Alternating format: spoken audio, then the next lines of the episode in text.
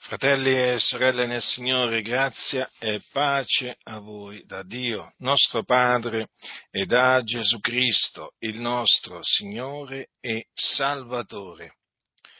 La dottrina della salvezza per grazia mediante la fede è una dottrina fondamentale.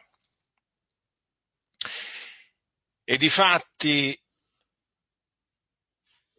è una dottrina che è stata nel corso della storia della Chiesa fino al presente attaccata duramente dai nemici di Dio, che sono i nemici di Cristo e quindi che sono i nemici della verità, perché sapete ci sono coloro che amano la verità ma ci sono anche coloro che odiano la verità. E la verità è in Cristo Gesù. Gesù disse infatti io sono la verità. Gesù non è una delle tante verità come se ce ne fossero più di una. Gesù è la verità. Dunque, la dottrina della salvezza per grazia mediante la fede è insegnata dalla Sacra Scrittura. L'Apostolo Paolo dice infatti ai santi di Efeso quanto segue, poiché gli è per grazia che voi siete stati salvati mediante la fede e ciò non viene da voi, è il dono di Dio non è in virtù d'opere, affinché niuno si glori. Perché noi siamo fattura di Lui, essendo stati creati in Cristo Gesù per le buone opere, le quali Dio ha innanzi preparate affinché le pratichiamo. Dunque, è per grazia che noi siamo stati salvati, mediante la fede. Dunque, quando noi abbiamo creduto nell'Evangelo di Dio, noi siamo stati salvati per grazia da Dio mediante la fede. Dunque, non è in virtù d'opere buone o giuste che noi avessimo fatto prima di credere eh, che siamo stati salvati, no, noi siamo stati salvati mediante la fede. Quindi non mediante opere giuste o buone che noi avessimo fatto o che noi abbiamo fatto. No, fratelli del Signore. Noi siamo stati salvati mediante la fede. Mediante la fede nell'Evangelo. Ora, tutto ciò che Dio ha fatto sì che fosse scritto, sia dai profeti e poi dai, prima dagli, dai profeti e poi dagli apostoli, è stato scritto per nostro ammaestramento. Quindi noi dobbiamo prestare attenzione a quello che leggiamo e dobbiamo anche stare attenti a come leggiamo. Ora, per mostrarvi dimostrarvi come l'uomo sia salvato per grazia, mediante la fede, senza le opere della legge e quindi non in virtù d'opere che egli abbia commesso, abbia fatto,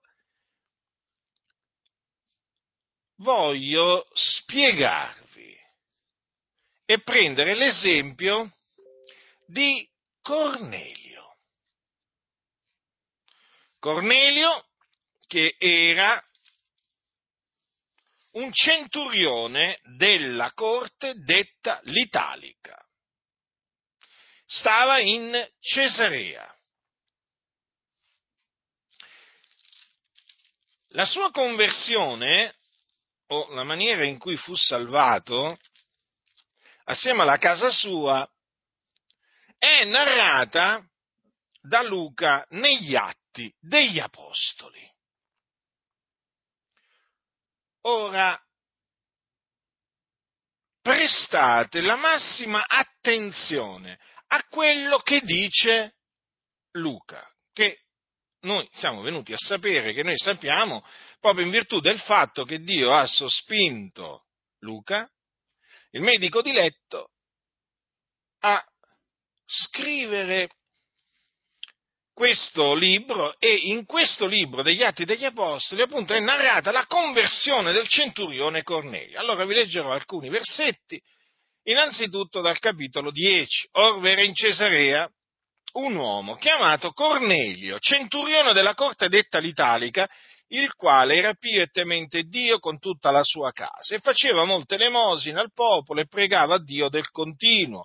Egli vide chiaramente in visione verso l'ora nona del giorno un angelo di Dio che entrò da lui e gli disse, Cornelio, ed egli, guardandolo fisso e preso da spavento, rispose, che v'è, Signore? L'angelo gli disse, le tue preghiere, le tue lemosine sono salite come una ricordanza davanti a Dio. Ed ora manda degli uomini a Ioppe e fa chiamare un certo Simone, che è soprannominato Pietro, egli alberga da un certo Simone, cogliaio, che ha la casa presso il mare, e come l'angelo che gli parlava se ne fu partito, Cornelio chiamò due dei suoi domestici e un soldato pio, di quelli che si tenevano del continuo presso di lui, e raccontata loro ogni cosa, li mandò a Ioppe. Ora, prestate attenzione a questo. Cornelio era un uomo pio, temeva Dio con tutta la sua casa. Noi sappiamo che il timore di Dio è il principio della sapienza. Noi sappiamo che la scrittura elogia coloro che temono il Dio. E Difatti Cornelio faceva molte elemosine al popolo, molte elemosine, non qualcuna così, faceva molte elemosine al popolo e pregava Dio del continuo. Ora, oggi un tale uomo, eh, diciamo, come, come, viene, come verrebbe definito oggi da tante da tante chiese evangeliche o che si dicono cristiane. Beh, ma quello era salvato. Ma guarda che quello non era salvato. Ma certo che era salvato. Ma quello era un figliolo di Dio. Un uomo, un uomo del genere, la, eh, assieme alla sua casa, oggi in effetti verrebbe definito proprio salvato. Proprio salvato.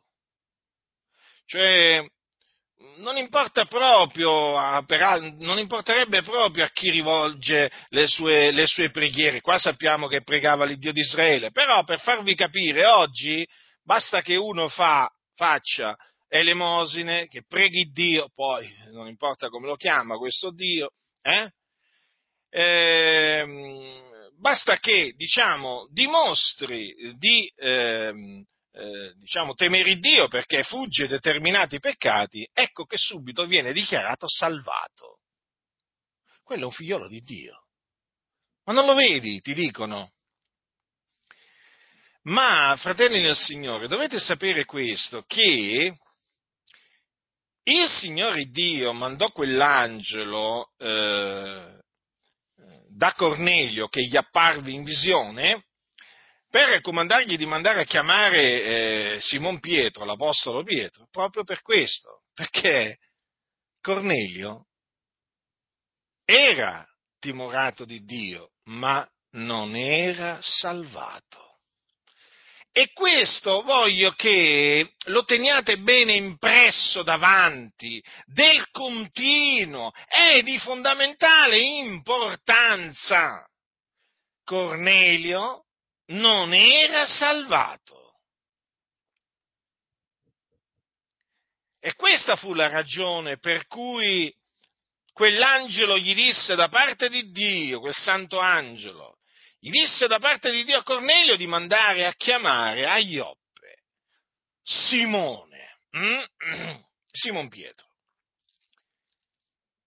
come faccio a dire che Cornelio non era salvato prima che arrivasse Pietro e parlasse e predicasse a lui e a tutta la casa sua? In base a quello che Pietro poi racconterà a quelli della circoncisione quando si misero a disputare con lui dopo che lui appunto era stato da Cornelio e aveva predicato. Infatti, Pietro che cosa eh, eh, disse? Che quando lui e altri sei fratelli arrivarono a casa di Cornelio, dice Pietro, egli ci raccontò, leggo, sto leggendo dal capitolo 11 degli Atti degli Apostoli, al versetto 13, Pietro dice, egli ci raccontò come aveva veduto l'angelo che si era presentato in casa sua e gli aveva detto, manda Ioppe e fa chiamare Simone soprannominato Pietro, il quale ti parlerà di cose per le quali sarai salvato tu e tutta la casa tua. Ora, qualcuno dirà, ma com'è, com'è possibile che Luca non abbia trascritto proprio, nella parte appunto che vi ho letto innanzi, non abbia trascritto queste importanti parole che l'angelo disse a, ehm, a Cornelio. Fratelli, Dio ha voluto che fossero scritte quelle cose e che eh, queste cose invece fossero dette dall'Apostolo, eh, fossero diciamo dette dall'Apostolo Pietro e voluto, il Signore ha voluto che Luca ci facesse sapere queste cose eh, citando appunto l'Apostolo Pietro. Quindi l'Apostolo Pietro queste parole le disse perché le disse Cornelio a lui, se no come lo, lo venne a sapere Simon Pietro. Eh? Simon Pietro venne a sapere quello che l'angelo gli aveva detto eh, da Cornelio. Lo ripeto, perché questo è fondamentale, fratelli. Eh? Egli ci raccontò come aveva veduto l'angelo che si era presentato in casa sua e gli aveva detto: Manda a Ioppe e fa chiamare Simone, soprannominato Pietro, il quale ti parlerà di cose per le quali sarai salvato tu e tutta la casa tua. Quindi, fratelli, quando quell'angelo, quel santo angelo apparve a Cornelio, Cornelio non era ancora salvato, perché l'angelo gli disse che Simone, soprannominato Pietro, ti parlerà di cose per le quali sarai salvato tu e tutta la casa tua. Sarai salvato, quindi non era ancora salvato. Dunque era timorato di Dio, Cornelio, ma non era salvato. Ecco la ragione per cui il Signore fece sì che Cornelio mandasse a chiamare Simon Pietro, perché Simon Pietro gli doveva parlare di cose o di quelle cose per le quali egli sarebbe stato salvato assieme alla casa sua.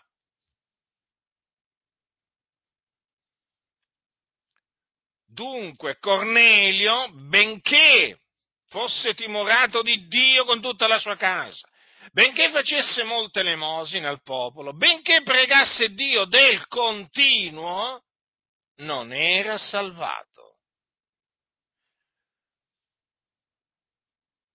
Quindi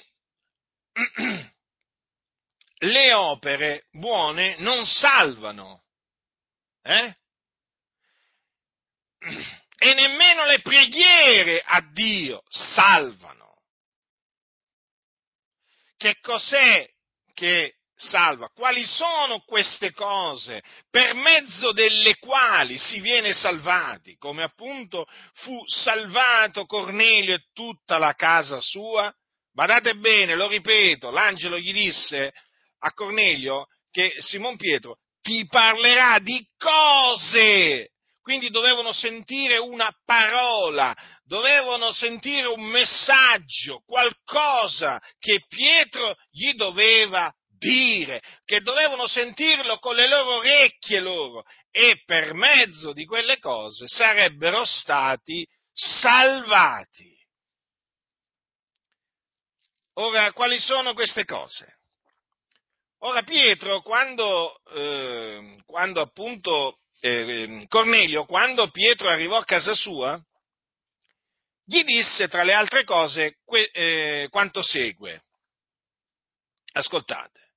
Perciò in quell'istante io mandai da te e tu hai fatto bene a venire. Ora dunque siamo tutti qui presenti davanti a Dio per udire tutte le cose che ti sono state comandate dal Signore. Notate che Cornelio sapeva che Pietro aveva delle cose che il Signore gli aveva comandato di dire e loro erano lì per udire quelle cose. D'altronde quell'angelo cosa aveva detto a Cornelio in quella visione celeste? Che Pietro dice ti parlerà di cose per le quali sarai salvato tu e tutta la casa tua. Ora, talvolta dico, mettiamoci al posto di Cornelio per un momento. Cioè, tu senti da un santo angelo, eh, tu uomo timorato di Dio, tu che preghi del continuo, tu che fai molte elemosine, tu che sei pio, a un certo punto ti viene davanti questo santo angelo mentre stai pregando di Dio vivente e vero e ti dice chiama quell'uomo, ti parlerà di cose per le quali sarai salvato tu e tutta la casa tua. Cioè, vi rendete conto che una tale esperienza sconvolge l'uomo? Mm? E poi soprattutto quell'uomo si comincia a domandare, ma quali sono queste cose per le quali sarò salvato io e la casa, eh, tutta la casa mia? È evidente, Cornelio sapeva che eh, era necessario che Pietro eh, arrivasse a casa sua, le, avrebbe sapu- le avrebbero sentite quelle cose da Simon Pietro. E quindi erano là tutti ad aspettare Simon Pietro e Simon Pietro arrivò e Simon Pietro parlò, parlò gli parlò di quelle cose, per mezzo delle quali Cornelio e tutta la casa sua furono salvati. E allora Pietro, prendendo a parlare, disse, in verità, io comprendo che Dio non ha riguardo alla qualità delle persone, ma che in qualunque nazione chi lo teme ed opera giustamente gli è accettevole. E questa è la parola che gli ha diretta ai figlioli di Israele, annunziando pace per mezzo di Gesù Cristo. Esso è il Signore di tutti voi sapete quello che è avvenuto per tutta la Giudea, cominciando dalla Galilea dopo il battesimo predicato da Giovanni?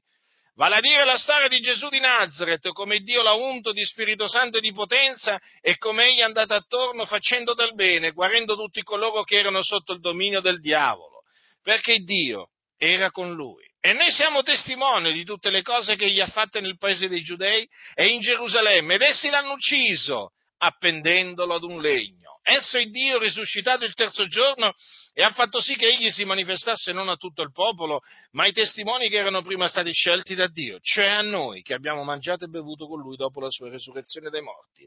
Ed egli ci ha comandato di predicare al popolo e di testimoniare che egli è quello che da Dio è stato costituito giudice dei vivi e dei morti. Di lui attestano tutti i profeti che chiunque crede in lui riceve la remissione dei peccati mediante il suo nome.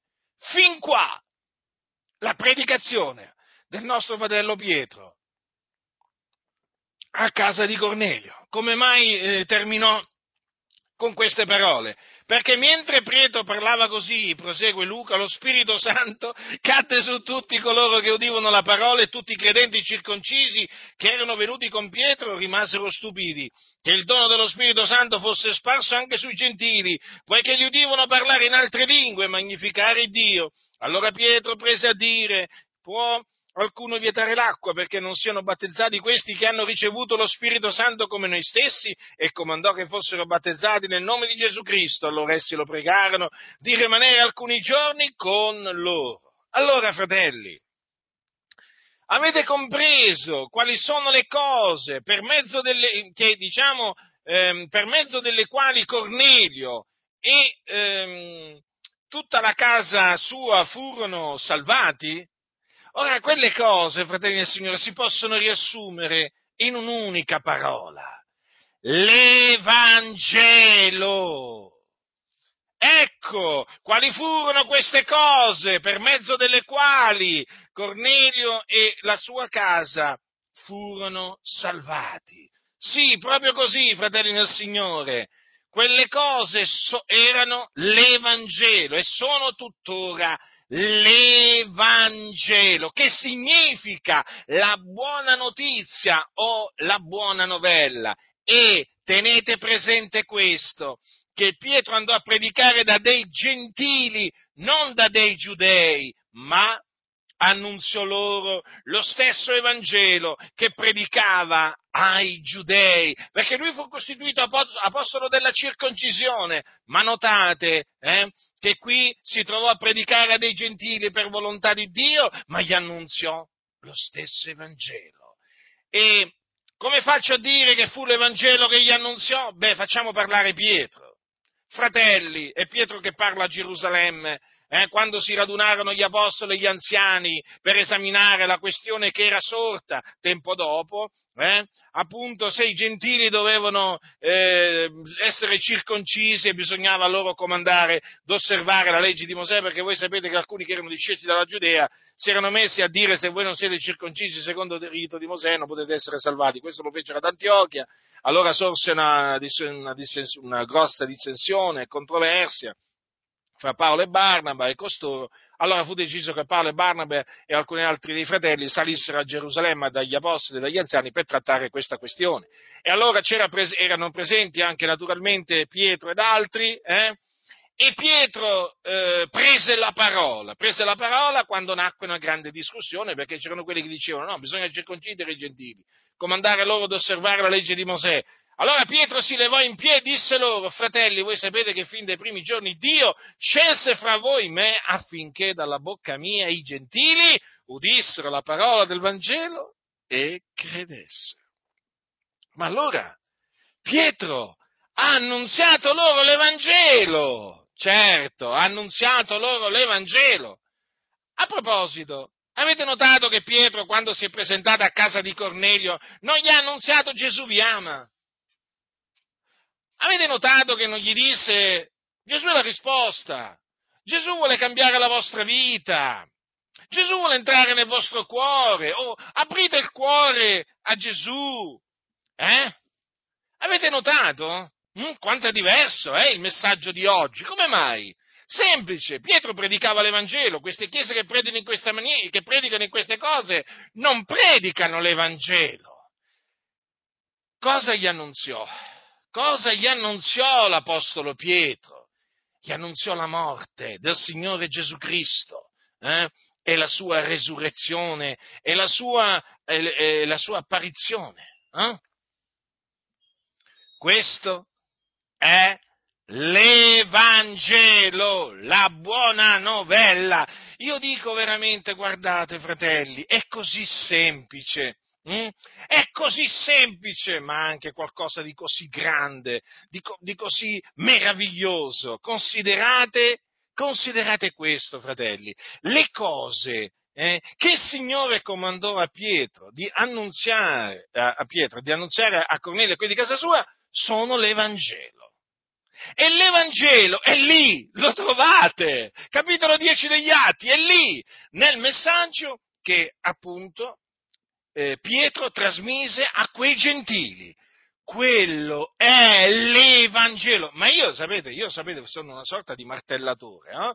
Io insisto, insisto, insisto, insisto, perché voglio che voi comprendiate alla perfezione che cosa sia l'Evangelo, perché oggi molto di quello che viene presentato come Vangelo non ha niente a che fare con l'Evangelo. Allora, voi riflettete a questo, fratelli.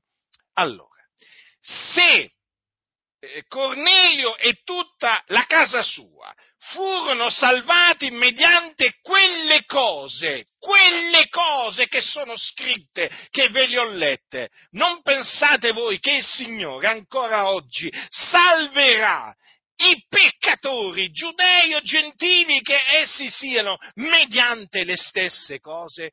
Quindi buttate a mare tutta quella zavorra, quel lievito che avete accumulato nel tempo. Il messaggio Gesù ti ama, Gesù è la risposta, vuole riempire la tua vita. Tutte queste cose buttatele a mare. Non sono quelle cose mediante le quali i peccatori vengono salvati dai loro peccati.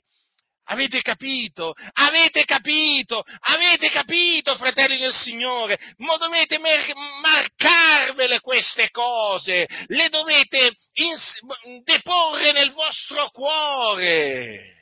Le dovete deporre nel vostro cuore, dovete buttare via tutti quegli slogan, tutte quelle frasi che non sono l'Evangelo, sono un inganno il quale ti parlerà di cose per le quali sarai salvato tu e tutta la casa tua.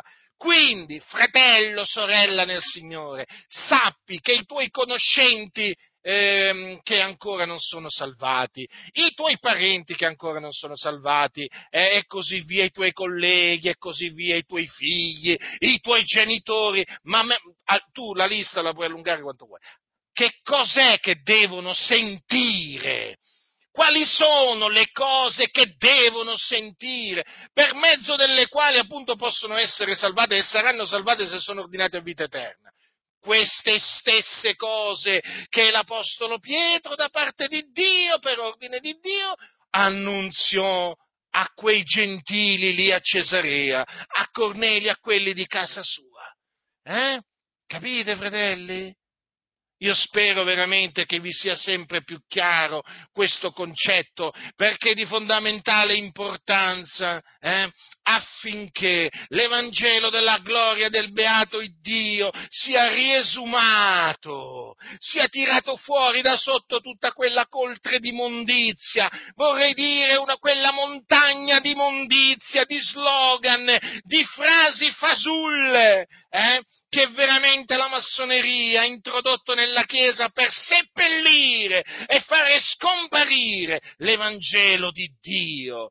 Ecco perché vi spiego, eh, appunto con l'esempio di Cornelio e quelli di casa sua, che appunto essi ebbero bisogno di sentire quelle cose. E mi piace sottolineare le parole del nostro fratello Cornelio, poi diventerà nostro fratello, quando le disse ancora non era nostro fratello, però poi comunque sia, furono parole che disse questo uomo eh? e quindi noi a Cornelio lo ricordiamo come un nostro fratello, però in, effetti quando disse queste parole ancora non era un nostro fratello, però disse siamo tutti qui presenti davanti a Dio per udire tutte le cose che ti sono state comandate dal Signore. Ma perché il Signore non comandò a Pietro di dirgli Gesù vi ama, Gesù vi accetta così come siete? Eh? Eh? Ecco, Gesù ha un piano per la vostra vita, alzate la vostra mano, accettate Gesù, eh? Ripetete con me, ripetete con me queste parole e potrei proseguire. Mi hanno stancato, sono nauseato, sono schifato nel vedere veramente che l'Evangelo della gloria del beato Dio è stato seppellito e fatto scomparire da queste chiese in mano a scellerati, massoni, servi del diavolo, che odiano la verità, che non vogliono le, che le persone siano salvate. Eh? Perché quelli che vogliono che le persone siano salvate gli annunziano l'Evangelo, perché l'Evangelo è potenza di Dio per la salvezza di ogni credente. Eh? Non Gesù ti ama, non Dio amore, questo non è l'Evangelo, non è l'Evangelo. Ora, prendiamo le, prendiamo le parole bibliche, ah, prendiamo anche allora, prendiamo le parole bibliche, che sono parole di Dio, per farvi eh, di nuovo, per ribadirvi di nuovo queste cose. Allora, Dio amore è parola di Dio? Sì, ma non è l'Evangelo.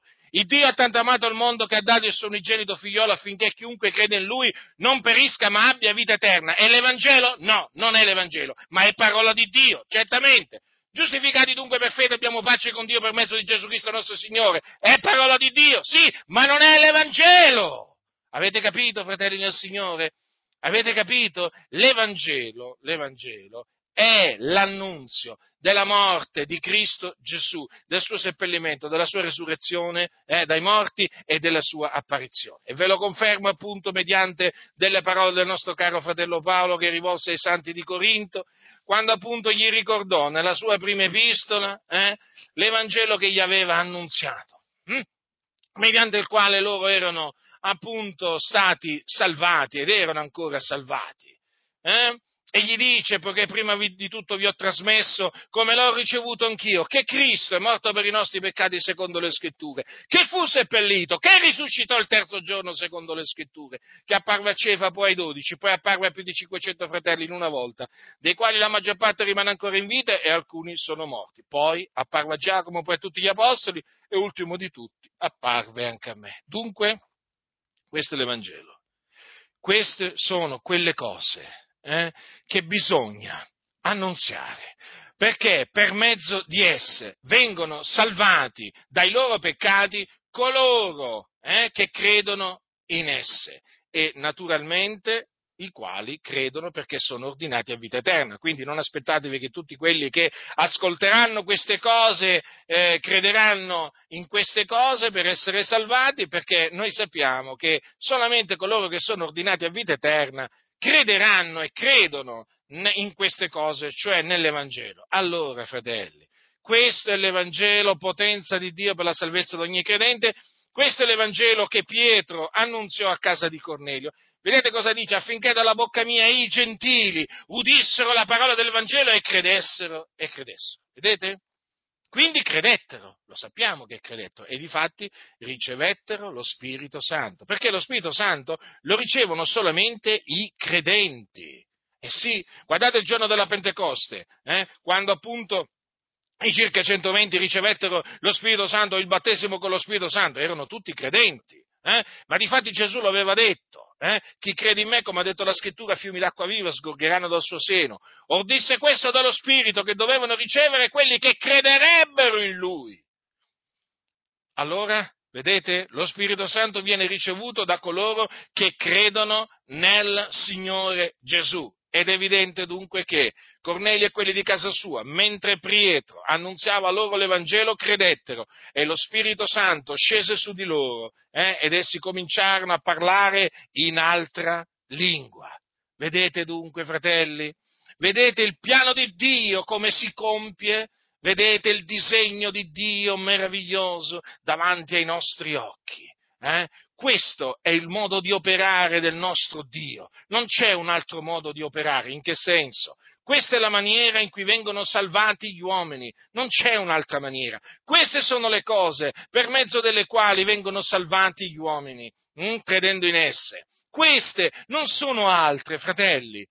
Attenetevi a quello che dice la parola di Dio. Attenetevi a quello che dice la parola di Dio. Non vi smarrirete mai e sbarazzatevi di queste predicazioni fasulle che vengono tenute oggi nelle comunità. Sono predicazioni fasulle, fratelli del Signore. Ma la notate la grande differenza che c'è tra le predicazioni di questi signori eh? e le predicazioni di Pietro e di Paolo. C'è un abisso. Come mai? Ma perché Pietro e Paolo erano apostoli, apostoli del Signore Gesù Cristo, mandati da Cristo Gesù a predicare l'Evangelo. Questi non sono chiamati a predicare l'Evangelo. Ma sentite, ma chi viene mandato a predicare l'Evangelo, predica l'Evangelo, giusto? Ma se uno non predica l'Evangelo, può essere mai stato mandato da Dio? No. E allora questi non sono stati mandati dal Signore.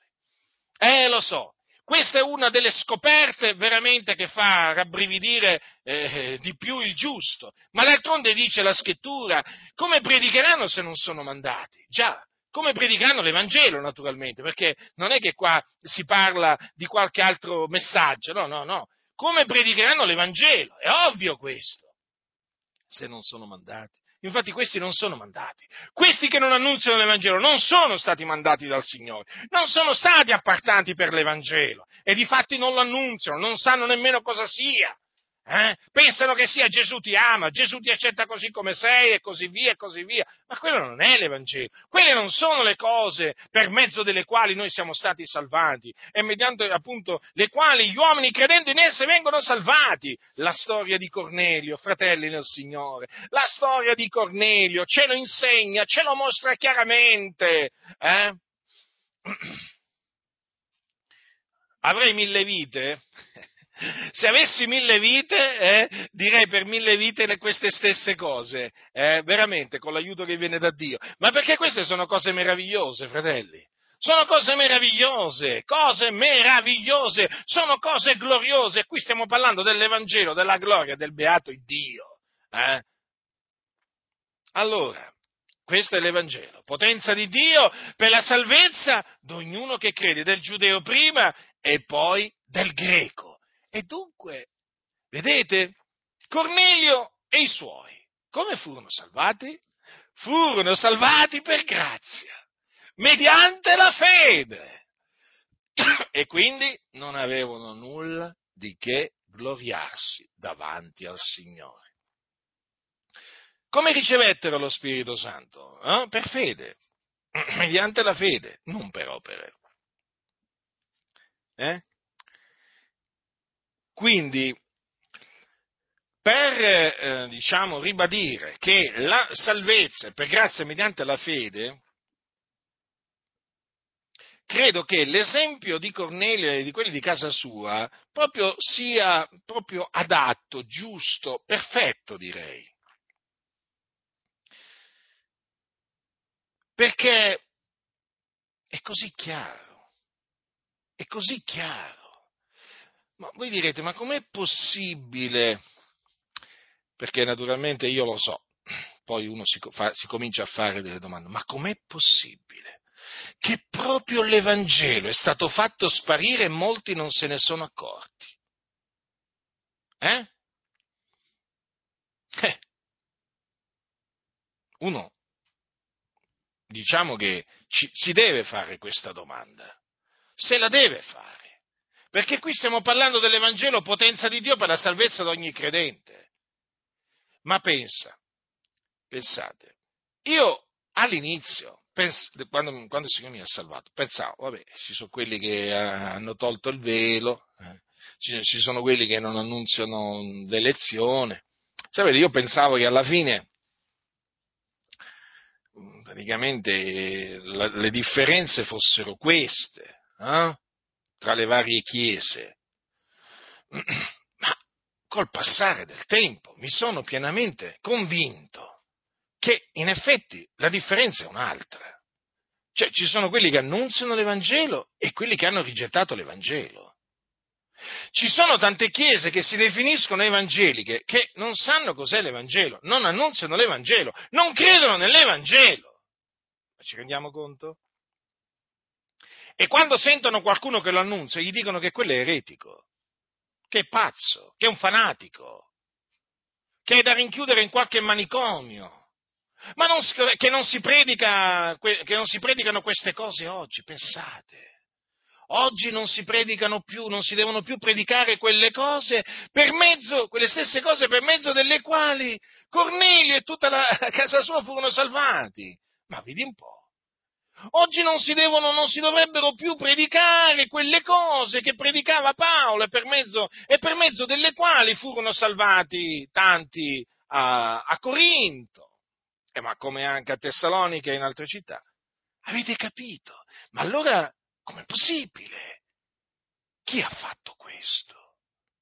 Chi ha fatto sparire queste cose? Chi ha fatto sparire l'Evangelo della grazia? Sono loro, gli uomini del dubbio, i massoni, che hanno preso possesso delle denominazioni, si sono infiltrati nelle denominazioni, eh? si, ah, si sono insediati dietro i pulpiti, dietro le cattedre delle scuole cosiddette bibliche e piano piano, piano piano hanno fatto sparire l'Evangelo. Lo hanno fatto sparire sotto una montagna di ragionamenti vani, filosofici, di sapienza umana. E hanno naturalmente sostituito l'Evangelo con qualcosa d'altro, a cui, che loro chiamano sempre Vangelo, ma non è l'Evangelo. Avete capito chi ha compiuto quest'opera? ha compiuto quest'opera un nemico. I nemici della verità, che sono in mezzo alle chiese, travestiti da cristiani. Eh già, sono travestiti e bisogna quindi smascherarli. E allora per smascherarli bisogna annunziare l'Evangelo. Quando si annunzia l'Evangelo, infatti, questi anticristi si manifestano. Ti cominciano a dire tipo, cose tipo, ma non si predica questo, fratello, ma siamo nel 2021, ma la Chiesa si deve adattare, non si può più predicare. Eh, come si predicava ai giorni degli Apostoli, dobbiamo adattare il linguaggio, il messaggio, che poi quando dicono dobbiamo adattare il linguaggio, ai tempi vogliono dire che dobbiamo adattare il messaggio, perché loro poi naturalmente non vogliono che si eh, usino le stesse identiche parole, verbi, aggettivi che usavano gli apostoli, proprio, assolutamente. Allora, fratelli e sorelle, quando cominciate a sentire parlare così, voi cominciate a sentire l'odore della morte è l'odore della massoneria. Chi vi parla è un massone, col grembiule senza il grembiule non ci interessa niente, ha la massoneria nel cuore, perché comincia appunto eh, a fare che cosa? Quell'opera, eh, quell'opera di persuasione che viene dal diavolo appunto che mira a far credere che oggi non si devono più predicare le stesse identiche cose che predicavano gli apostoli Paolo, Pietro, Giovanni, eh? e nemmeno nella stessa maniera, no, oggi bisogna predicare tutt'altro, ma perché se no le persone scappano. Questi sono i massoni. Questi sono i massoni. Una volta eh, un noto pastore pentecostale, finto, uno che non, è, non ha assolutamente il ministero di pastore, di una nota denominazione pentecostale. Disse a mio zio, eh, fratello, mio zio è deceduto un po' di anni fa, gli disse, fratello Giuseppe, si chiamava Peppino, dice, mm, sai, la parola non, non, può più essere predicata come 50 anni fa. Questo credo glielo disse mh, mm, alcuni decenni fa. Eh. Mio zio rimase. rimase e gli rispose, ma come allora la parola di Dio è cambiata? Ecco questi massoni, eh? ecco perché chi gli ha detto queste cose a mio zio, poi abbiamo scoperto che eh, abbiamo scoperto, Dio ci ha fatto sapere eh, che era un massone, ma mio zio non lo sapeva. Ma aveva sentito l'odore della morte, mio zio, senza, senza sapere che aveva davanti un massone. Eh? Questi servi del diavolo, che devono essere smascherati dalla mattina alla sera, anzi pure la notte. A me va bene pure che vengono smascherati pure la notte, guardate, 24 ore su 24. Dovrebbero essere smascherati del continuo, perché si sono infiltrati nella Chiesa, si sono travestiti da servi di Dio, ma non lo sono, sono servi del diavolo. Infatti odiano l'Evangelo, non vogliono che sia predicato l'Evangelo, non vogliono non vogliono, faranno di tutto per impedirvi di annunziare l'Evangelo, perché loro non vogliono che voi crediate nell'Evangelo. Questo ve lo do per certo, ve lo do per certo. La loro predicazione verte su altro, verte su altro. È una predicazione praticamente eh, che serve a distrarvi dall'Evangelo, eh? a portarvi lontano dall'Evangelo. Credetemi, sono capaci a parlarvi di Gesù senza annunziarvi l'Evangelo questi, eh? Credetemi, è così, fratelli del Signore. Vi parlano della moltiplicazione dei pani compiuta da Gesù senza annunziarvi l'Evangelo. Fanno così questi scellerati massoni. Eh? Ormai ho capito la tattica, prendono qualche miracolo di Gesù, ci fanno la loro predicazione, che poi è una sorta di recitazione, perché ormai quelle cose ormai le conoscono tutti a memoria, quelle quattro cose che costoro dicono, però non annunziano l'Evangelo, è l'Evangelo che non deve essere annunziato. Perché ai massoni sta pure bene che tu parli che Gesù ha camminato sulle acque o che, che, Gesù ha moltiplicato i pani, gli sta pure bene. Quello che non gli sta bene è che appunto tu annunzi l'Evangelo. Capite? Ecco perché appunto bisogna predicare l'Evangelo così esattamente come lo annunziavano gli apostoli affinché questi massoni servi del diavolo si manifestino. Eh? Così da un lato annunziamo l'Evangelo, si annunzia l'Evangelo, eh, che è una cosa buona, giusta al cospetto di Dio, e dall'altro si fa un'altra cosa, si fanno manifestare eh, gli spiriti immondi che ci sono nelle denominazioni e, e che appunto hanno portato questi massoni. Ed è qualcosa di meraviglioso quando gli spiriti si manifestano, perché allora il popolo di Dio, quelli che sono veramente da Dio, possono dire, ah ecco, quindi quelli non sono da Dio eh sì, allora si manifestano questi servi del diavolo e quindi quelli che sono veramente figlioli di Dio capiscono appunto chi sono i veri servi di Dio e invece quelli che non sono servi di Dio, ma che sono servi del diavolo che hanno la massoneria nel cuore eh, e che praticamente a, a, domenica sono lì dietro il pulpito e poi magari eh, il giorno dopo sono nella loggia eh, con i loro fratelli massoni, eh, a darsi il triplice abbraccio, eh, a darsi la stretta massonica, eh, a parlare da massoni, ad agire da massoni, questi servi del diavolo che non devono stare in mezzo all'assemblea dei santi.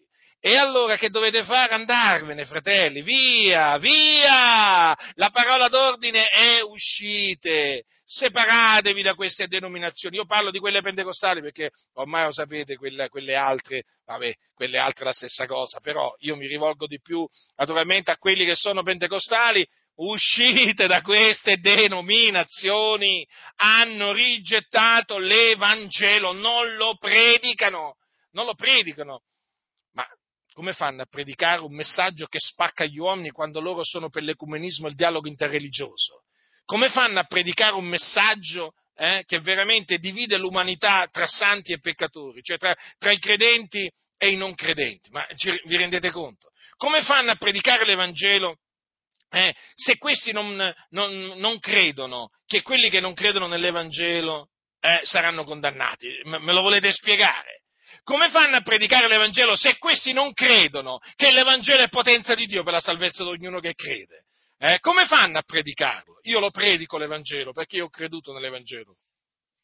E io sono pienamente persuaso che l'Evangelo è potenza di Dio per la salvezza di ognuno che crede, del giudeo prima e poi del greco. Perché? Perché nell'Evangelo è rivelata la giustizia di Dio. Eh? Da fede a fede, secondo che è scritto, ma il giusto vivrà per fede. Per quello non mi vergogno dell'Evangelo. Ma questi qua, allora, questi qua, ve lo ripeto per l'ennesima volta, questi qua non credono nell'Evangelo, infatti per questo non l'annunziano. Eh? Ma eh, perché loro non predicano l'Evangelo?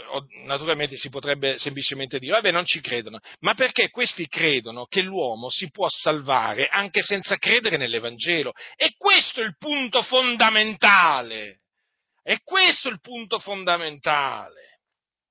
Vi faccio un esempio, il massone Billy Graham, hm? quel servo del diavolo, eh, che ancora oggi c'è qualcuno che riesce a difendere, che, che, che, ancora c'è qualcuno che lo difende a questo servo del diavolo.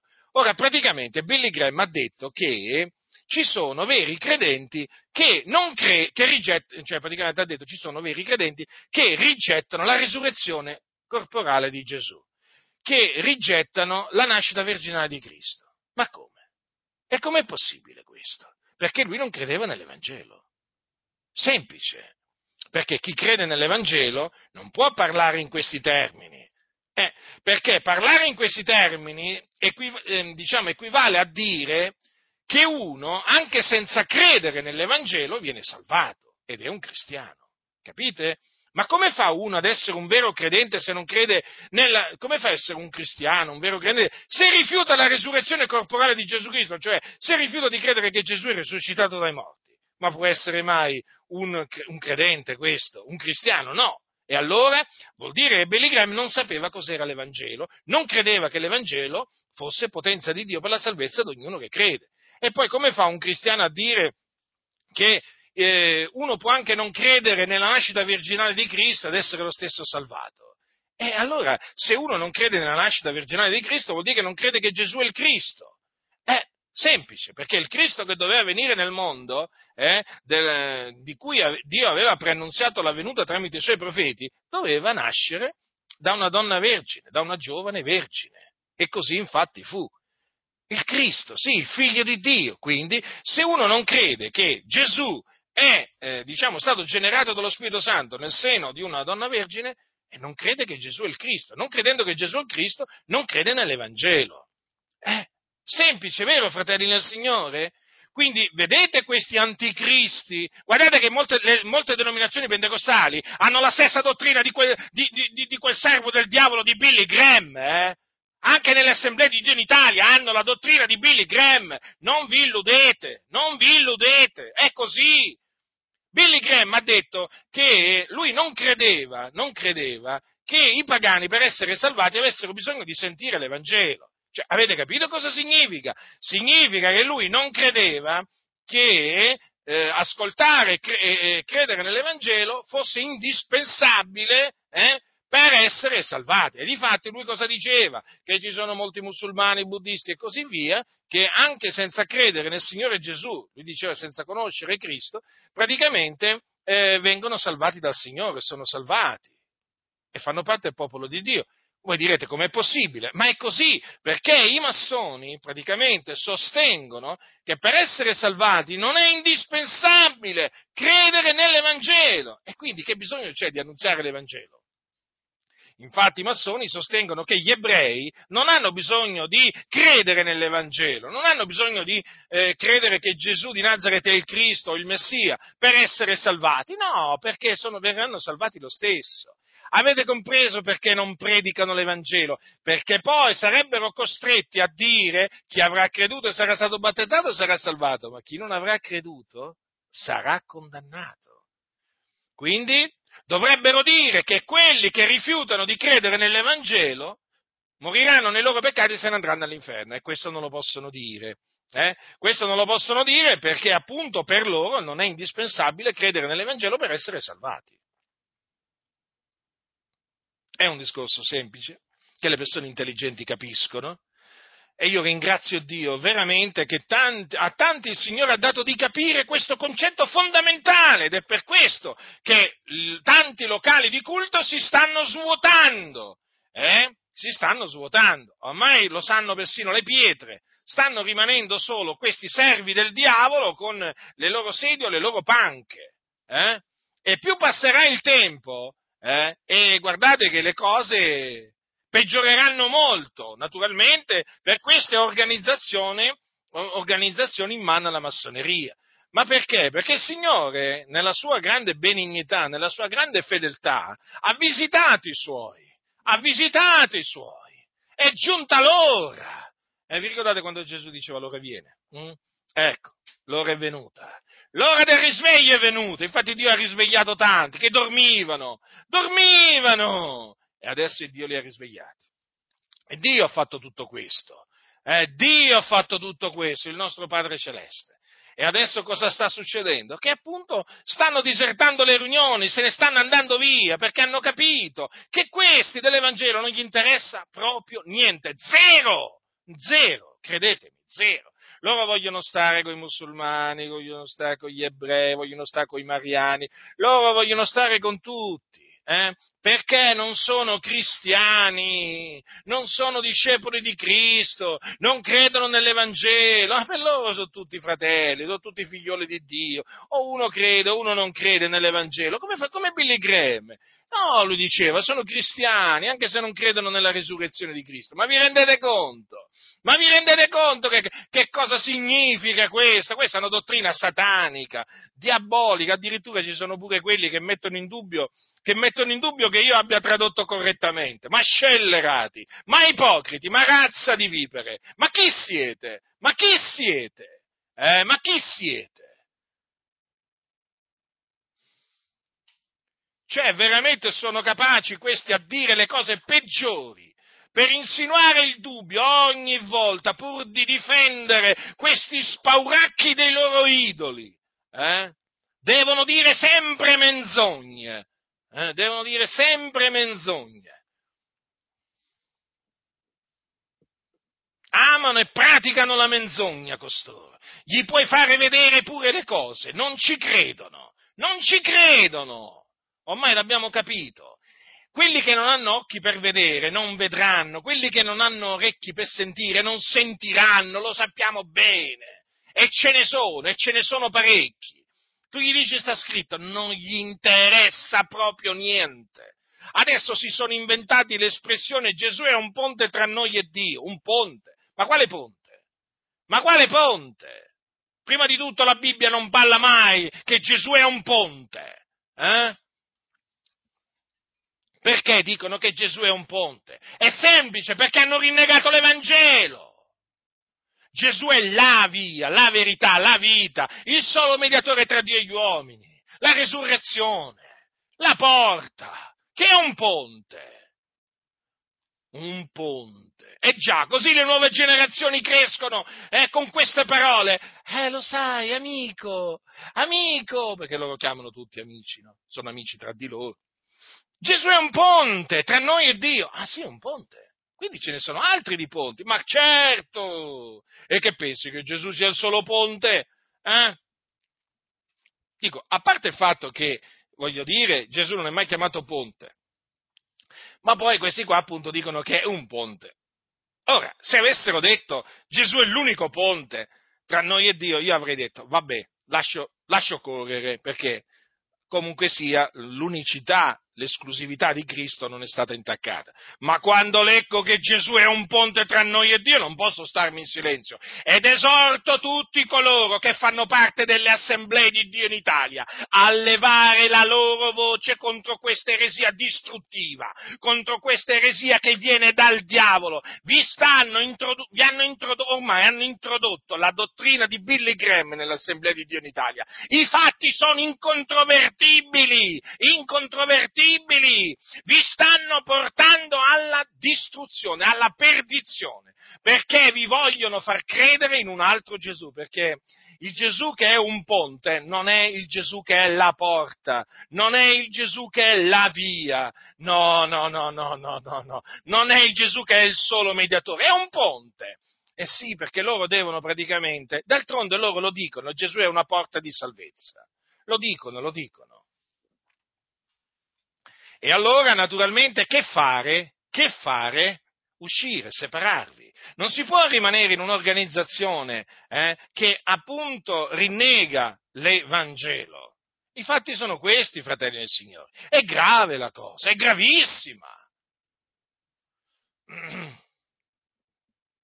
Alcuni sono capaci a dire io faccio dispute di parole, no? come se io appunto facessi quelle dispute, no? creassi quelle dispute, quelle contese, appunto mi vogliono paragonare a quelli che io, a quelli che creano dispute e contese intorno ai nomi, lo sapete, no? Questioni varie, no, no, no, qui c'è di mezzo l'Evangelo. Eh? Questi qua sono furbi, sono molto più furbi di quello che voi immaginiate. Eh? Ricordatevi che i falsi dottori introdurranno eresie di perdizione o distruttive di soppiatto, di nascosto, in maniera subdola. Eh? Essi e poi vedete come mettono in bocca poi ai giovani, alle nuove generazioni, questo messaggio fasullo, fasullo, che non salva nessuno, che non salva nessuno. Gesù è un ponte, amico, Vuoi andare a Dio? Sentiti, c'è un ponte qua. Ah sì? E quale ponte è? Gesù. Vuoi pigliare sto ponte? Vuoi provare sto ponte? Perché poi loro parlano anche così, eh? Praticamente è come, vende, è come se stessero vendendo le pentole. Senti, c'è una bella pentola a pressione qua, a vuoi provare? E così, quando loro parlano del loro Gesù, eh, praticamente ti dicono, ma vuoi provarlo sto Gesù? Eh? Eh, hai provato la cocaina, hai provato, hai provato questo, hai provato quell'altro e prova anche Gesù. Avete capito come, evangelizzano, tra virgolette, questi signori? Mm? E poi ci vengono a dire che loro evangelizzano. Ma chi evangelizzate voi? Non sapete nemmeno cos'è l'Evangelo e vi permettete di dire che evangelizzate. Ma voi perché? Dicendo che Gesù è un ponte tra noi e Dio state evangelizzando o, o, o state annunziando un altro Evangelo? State annunziando qualcosa proprio di, di completamente diverso dall'Evangelo. Eh? Quindi io esorto tutti quanti, ma tutti proprio, a levare la, loro, la vostra voce, fratelli e sorelle nel Signore, e andarvene via, andarvene via, che state a, a rimanere in un'organizzazione che vi dice che Gesù è un ponte tra noi e Dio. Ma, ma io non ci rimarrei nemmeno, nemmeno un, secondo, un, secondo, di più do, dopo aver scoperto una cosa del genere. Eh? Vedete, c'è sempre di mezzo l'Evangelo. Eh sì, perché poi ci sono gli altri ponti, Maometto, Buddha, Zarathustra, le buone opere. Eh sì, l'avete capito allora? Gesù è un ponte, poi ce ne sono anche altri. Billy Graham diceva che lui, in quanto cittadino americano, rispettava altri sentieri che conducono a Dio. L'ha detto Billy Graham, non è che l'ho dette io queste cose. Eh? Quindi, quella è la dottrina che oramai va per la maggiore ne, ne, nelle chiese pentecostali, ma vi rendete conto? i massoni cosa hanno fatto? Hanno sfruttato la fama di Billy Graham hm, per praticamente introdurre nelle chiese il lievito di Billy Graham, il lievito satanico, massonico di Billy Graham, che annulla l'Evangelo della grazia di Dio. Lo annulla. E purtroppo, fratelli, il movimento pentecostale ormai è pregno di questa, è, è, pasta lievitata praticamente ormai, perché quel lievito ormai che da decenni che circola ha fatto lievitare tutta la pasta, ecco perché vi dico di uscire e separarvi. Ma questi qua difendono, difendono, l'Evangelo di Billy Graham, che è un altro Evangelo, non difendono l'Evangelo che predicava l'Apostolo Paolo, l'Apostolo Pietro. A loro interessa l'Evangelo di Billy Graham, perché? Perché l'Evangelo di Billy Graham è quello che piace alla massoneria, è quello che unisce eh? è quello che unisce le religioni, capite? È quello che, diciamo, produce la religione unica mondiale, è quello che porta la religione unica mondiale, sì, l'Evangelo di Billy Graham, ossia, ossia l'altro Evangelo, eh? che annunziava Billy Graham. L'ho smascherato, lo continuerò a smascherare perché questo ha fatto tanti danni, continua a fare tanti danni. Deve essere distrutto quel lievito satanico. Tutti devono sapere che Billy Graham annunziava queste cose, eh? perché queste cose vanno, vanno ad annullare l'Evangelo della grazia di Dio mediante appunto eh, l'Evangelo della grazia di Dio che Dio ha ordinato che sia predicato e quindi vanno a annullare la salvezza per grazia mediante la fede nell'Evangelo. È grave, fratelli e signori. Eh, ma qui stiamo parlando proprio del fondamento, eh? Stiamo parlando del fondamento di Cristo Gesù. Se viene a mancare il fondamento, fratelli del Signore, ma su che cosa si può costruire? Su che cosa si, costrui, si, si, si, può costruire. Se viene a mancare la pietra angolare, ma mi volete dire, ma mi volete dire che cosa si può costruire? Può, non si può costruire un bel niente. Capite? Quindi bisogna stabilire da subito. Eh? Noi crediamo nell'Evangelo, annunziamo l'Evangelo. Voi che fate? Eh? Se non se non credete nell'Evangelo, non annunziate l'Evangelo, andate, dovete essere evangelizzati. Con noi non avete comunione, ma nella maniera più assoluta. Siete dei peccatori sulla via della perdizione. È inutile che ci venite a dire Gesù, Gesù, Gesù. Eh? Noi vogliamo sapere se voi vi siete ravveduti e avete creduto nell'Evangelo. Eh? Questo vogliamo sapere. Eh? E se dite che vi siete ravveduti e avete creduto nell'Evangelo, ci dovete dire cosa intendete per esservi ravveduti e che cosa intendete per avere creduto nell'Evangelo. Vogliamo sapere l'Evangelo nel quale voi avete creduto. Ormai basta, basta a, queste, a, queste, tattiche, a queste strategie, ormai le abbiamo, le abbiamo capite. Eh? Molti usano le stesse parole, gli stessi verbi, ma intendono altre cose. Noi vogliamo sapere ditelo chiaramente. Tanto ormai l'abbiamo capito che molti l'hanno detto e non ci credono all'Evangelo. Però questo naturalmente per quelli che dovreste incontrare, che vi dicono, ah ma io ho creduto nell'Evangelo. Fatevi dire l'Evangelo nel quale hanno creduto. Sono le cose che Pietro annunziò a Cornelio, sono le cose che annunziava, che, eh, che annunziava, Paolo. Se non sono quelle cose lì, non è l'Evangelo. Quelle cose lì non costituiscono l'Evangelo. E quindi noi non abbiamo comunione con quelli che rigettano l'Evangelo eh, e appunto si rifiutano quindi di conseguenza di annunziare l'Evangelo. Quindi vi ho dimostrato, fratelli del Signore, che Pietro annunziò, cioè che quelle cose, eh, che appunto per le quali furono salvati Cornelio e quelli di casa sua, furono l'Evangelo. È scritto, chiaro, chiaro. E quindi sono quelle cose, eh, quelle cose che vanno annunziate ancora oggi, eh, affinché i peccatori siano salvati dai loro peccati per la grazia di Dio. Quelle cose, l'Evangelo, eh? Bo- dalla bocca mia i gentili udissero la parola del Vangelo e credessero. Noi vogliamo annunziare la parola del Vangelo. Eh? Non il Vangelo delle denominazioni. No, no, no, no, no, no. Noi vogliamo annunziare l'Evangelo di Paolo, l'Evangelo degli Apostoli. Quello vogliamo annunziare. Eh? Non ci interessa proprio un bel niente a noi dell'Evangelo delle denominazioni in mano alla massoneria. È per quello che vi dico di nuovo, uscite e separatene, basta, ma non dategli nemmeno più un centesimo. Dateli ai poveri, date ai poveri, veramente, fate ai poveri le vostre offerte, ma non a queste denominazioni che hanno rigettato l'Evangelo, che si vergognano dell'Evangelo. Eh, non vogliono essere perseguitati a causa dell'Evangelo, perché quando si predica l'Evangelo si viene perseguitati. Sapete perché? Eh, perché l'Evangelo è pazzia, è uno scandalo per quelli che sono sulla via della, della, della, perdizione. E poi, perché quando si annunzia l'Evangelo si dice che chi non avrà creduto nell'Evangelo sarà condannato. E questo la massoneria non lo vuole sentire, non lo vuole sentire. Questa è la frase che appunto è praticamente costituisce una sorta di divisione, spartiacque. È questa che non vogliono sentire, che chi non avrà creduto nell'Evangelo sarà condannato. Queste sono parole di Gesù, fratelli del Signore. Le parole di Gesù, del Figlio di Dio, quindi sono verità. Quindi siano riconosciuti questi, questi qua dei servi del diavolo, dei bugiardi. Ma Cristo Gesù, il fedele il verace, si è riconosciuto Gesù, il fedele il verace, il santo, lui ha detto la verità. Se Gesù ha detto che chi non avrà creduto nell'Evangelo sarà condannato, io ci credo eh? Io ci credo. Quindi sta, bisogna stare molto attenti eh? a dire le cose come stanno, altro che le menzogne generate dal diavolo che predicava Billy Graham. Eh? Perché per lui chi non avrà creduto sarà salvato lo stesso. Avete capito? E avete capito, fratelli, la cosa, la cosa gravissima. È una cosa gravissima. Quindi, io vi esorto, fratelli del Signore, a investigare le scritture, eh, a studiare veramente approfonditamente la conversione di Cornelio, di quelli di casa sua.